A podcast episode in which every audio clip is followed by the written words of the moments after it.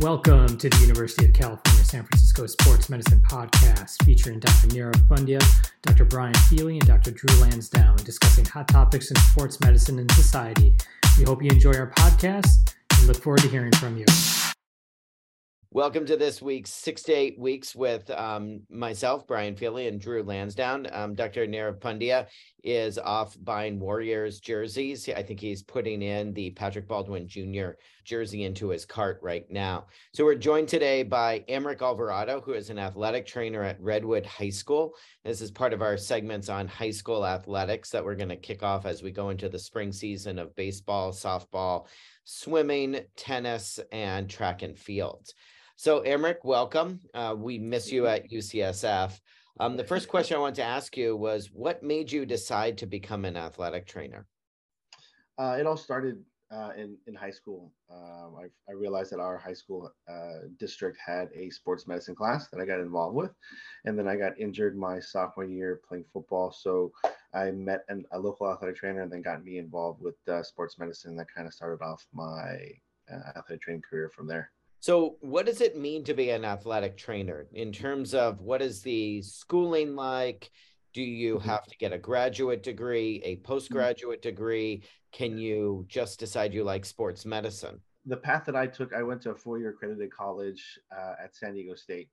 Um, and then from there, you can get certified as an athletic trainer once you finish your um, your requirements at your accredited school, and then you can become an athletic trainer then. Um, I decided to continue and do a, a, a graduate, to take graduate school. So to continue my education and continue my kind of hands-on work. So I did two years at San Jose State with an internship um, at uh, Stanford. You you go to four years of school, and then you essentially do the equivalent of a master's type program. So it's another couple years where you specialize in sports medicine. Correct. Okay. And then, Amrik, can you describe to us your role currently at Redwood? Like, what do you do there? And, um, yeah, what's your job entail? Good question. Uh, so I'm currently the the the only athletic trainer at, at Redwood High School, and I've been there for about now fourteen years, going to my fifteenth year. Uh, so my typical role is uh, pre-practice. I will kind of assess injuries uh, f- you know, from the day before, kind of consult with uh, with student athletes about uh, what they should do for practice. And if there's anything that needs further follow-up, and kind of, you know, calling parents and coaches and, and kind of uh, setting up a, you know, injury uh, kind of plan is is kind of what I do at, at Redwood High School. So I'm there pretty much from two o'clock till when the sun goes down or the last uh, kind of game goes on. So I'm there for uh, injury prevention, Um, kind of first aid care, um, and pretty much kind of, you know, medical care follow-up. So athletic trainers, I think we see most commonly in professional sports. And I would say the yeah. one that we think about most is football, where you see athletic trainers run onto the field and they're kind of first responders for professional sports. What made you choose, I guess, first question, Where where are the different places that athletic trainers can work? Like, can I find, I can find them at all sporting events, some sporting events? Yeah, so with the progression of people being aware of athletic trainers, they're, they are coming to be at, at a lot of, uh, you know, sporting events, especially professionally and, you know, uh, semi-professionally. In the, in the recreational leagues, they are starting to kind of, you know, incorporate uh, you know, athletic trainers Uh, into their kind of programs, so, so that's kind of new. And then now they're having athletic trainers in uh, industrial settings. And by, what I mean by industrial settings, like at uh, big corporations like Google and, and Tesla and, and so forth like that. So you'll have your typical uh, employee with uh, you know, right shoulder pain, um, and then they go see the athletic trainer in their uh, in their corporate setting, and then they can be assessed to go to, you know, physical therapy or to see a physician, kind of uh, kind of moving forward. Uh, and then okay, you can also get I gotta I gotta ask questions about that. So when you're when an athletic trainer is working at Google, do they just go into Chat G P T and then put how to how do I put wrap around ankle for the ankle sprain while coding? Or is that a totally different athletic training protocol?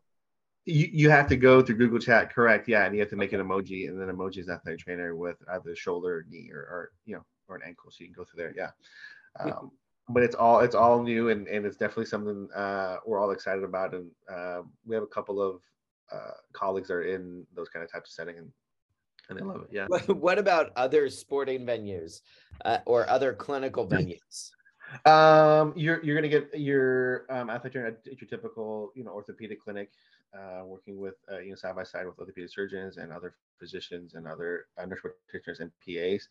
Um, other clinical settings, you can see them in uh, in surgery um, and and helping out with that, um, and pretty much in any other kind of healthcare setting, since we have uh skill sets that that can kind of you know kind of adapt to any kind of physician that that is, is looking to have one.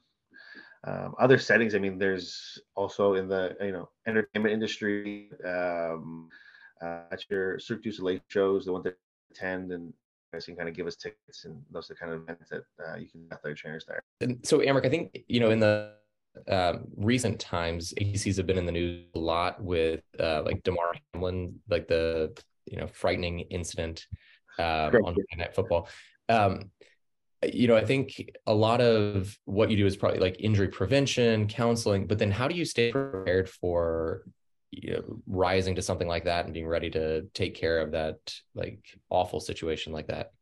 Yeah, it, uh, every summer and every so often we have in-services to kind of collaborate with local healthcare professionals uh, in moments like that. Uh, so we can be prepared for kind of you know, any situation. Where can we take that, you know, this athlete to the hospital, and, and what kind of resources do we, do we, do we all have? So when we collaborate, we try to make sure that we have kind of a, you know, standard protocol of what, what resources we have, what, what, if, you know, what facilities we could use, what phone numbers we can dial. Because here in Marin County, uh, we use a different phone number for nine one one, um, because if you use nine one one, it'll take it to dispatch and so forth like that. So it takes a little bit longer. So they they they recommend using a different phone number here in Marin County. So those little kind of those kind of details we kind of learn as like when we collaborate and we when we get uh, onboarded to kind of you know, work these events. So uh, that's how we kind of stay involved and kind of stay with our um, our associations, also kind of standard practice too. Um, quick question. What's the phone number in Marin County if it's not nine one one? Is it like nine one two? Is it a much it, more complicated number? It's kind of complex. It's like, I think it's nine two seven zero nine one one. Okay, so that's the, way too complicated. Yeah. So what I was told when I first started is you call nine one one, it'll dispatch you to Vallejo, and Vallejo will send uh, dispatch from there, or they'll contact and so forth. So they use, they say it's a different kind of number. So um, I have that on speed dial in case it's ever necessary. Yeah. But you still can use nine one one. It's still the same. So, so far I've learned that there are athletic trainers everywhere. They're kind of hiding in all the nooks and crannies. If I fall down at work, somebody's going to run over with a Gatorade bottle and get me back to working right away. Um, awesome. And that if I'm in Marin County, don't call nine one one because they're a bridge away. So I should just find an athletic trainer. That accurate so far, correct? That, that sounds exactly what we're trying to push towards in this podcast here. Yeah. Okay, perfect. Um, so you've obviously been doing this for a long, long time at a lot of different levels. Um, what has been the scariest on-field experience that you've had? That's a good question. Um, it was maybe about ten years ago. Um, The, the high school that I was working at, Redwood High School, was playing a local high school, and two individuals headed a ball. Unfortunately, one got headed in the mouth and shattered his upper jaw. Uh, and he, to my knowledge, his parents or guardians were not there available to take him to the hospital. So we have a, an emergency situation where we have blood everywhere. We have uh, an individual who's confused and doesn't know what to do, and he's underage, so we need an individual to kind of kind of take him to the hospital. So we're so that took a process in order to get him to uh, uh, in contact with his with his father, the father to him in the hospital, and so forth. So there's moments like that where you know emergency is needed, but the kid is underage, so you're scrambling and trying to figure out what like like the best steps are for to take care of the student athlete um, and get them the best care they can as soon as possible.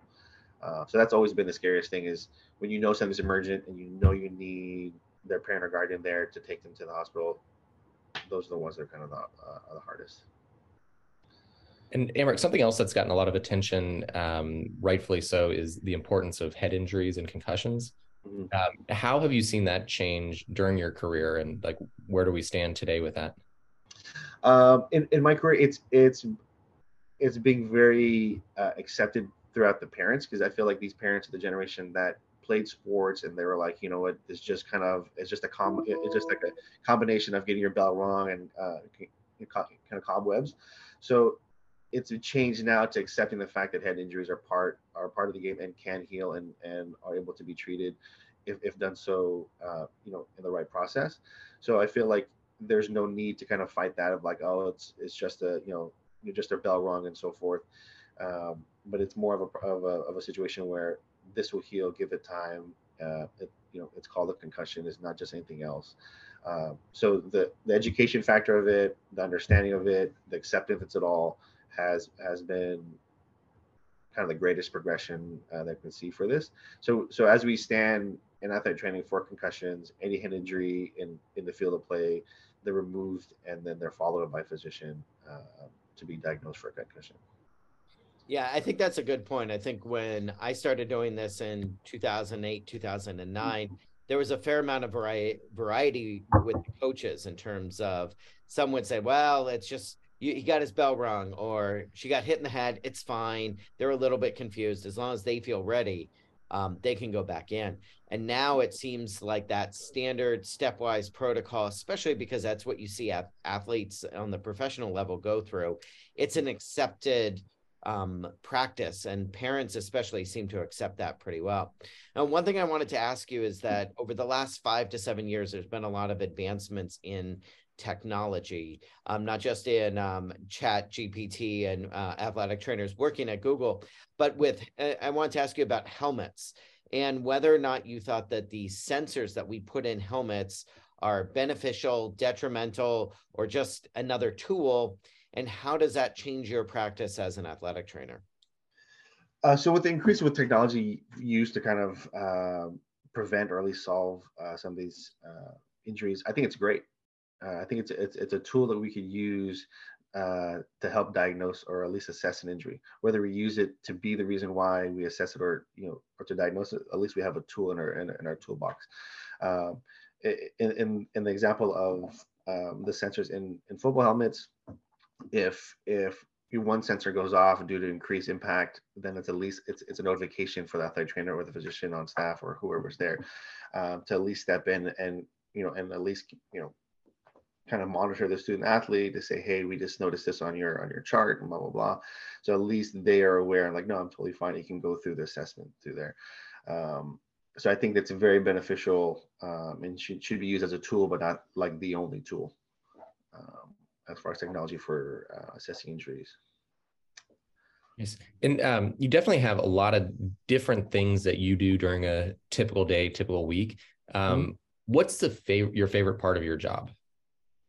Uh, the favorite part of my job is having the, the one-on-one interactions with student athletes and kind of guiding them through their injury process. Because a lot of these student athletes, especially earlier in their athletic careers, don't realize that this injury is something they can play with, something that they need to stop, something they can treat, something that, hey, you need further follow-up with a physician with this.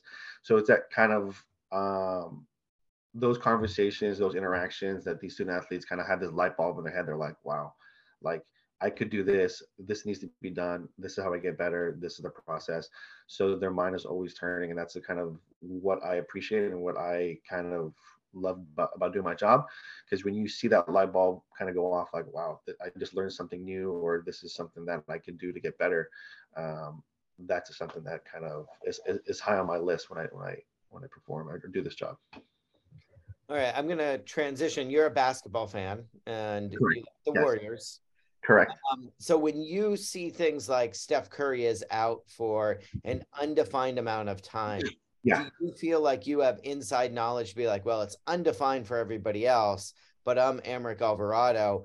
I yeah. know what a high, high, high, high ankle sprain really means. Yeah. Yeah. yeah I, I know a guy who lives in Mill Valley over here. I got him on speed dial. I give him a call every now and then. We mostly talk about Packers, Niners stuff, but I do have insight when people talk about high ankle sprains, and I don't appreciate when I see it on K N B R or uh, C S N B C that they don't bring in an athletic trainer or physician to talk about these injuries when they have just former athletes talking about injuries. That's what kind of bothers me. I was like, you can actually reach out to somebody and, and get the real answer. Yeah.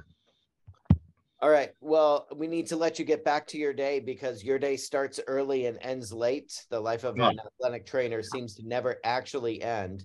Never. So, so thank you very much for joining us. Enjoy your time at Redwood High School and uh, keep that uh, zero nine one one uh, phone number on speed dial. I'll send it to you. Yes. Thank you, Doctor Feeley. Thank you, Doctor Lansdowne. All right. All right. Good to see you, Amrik.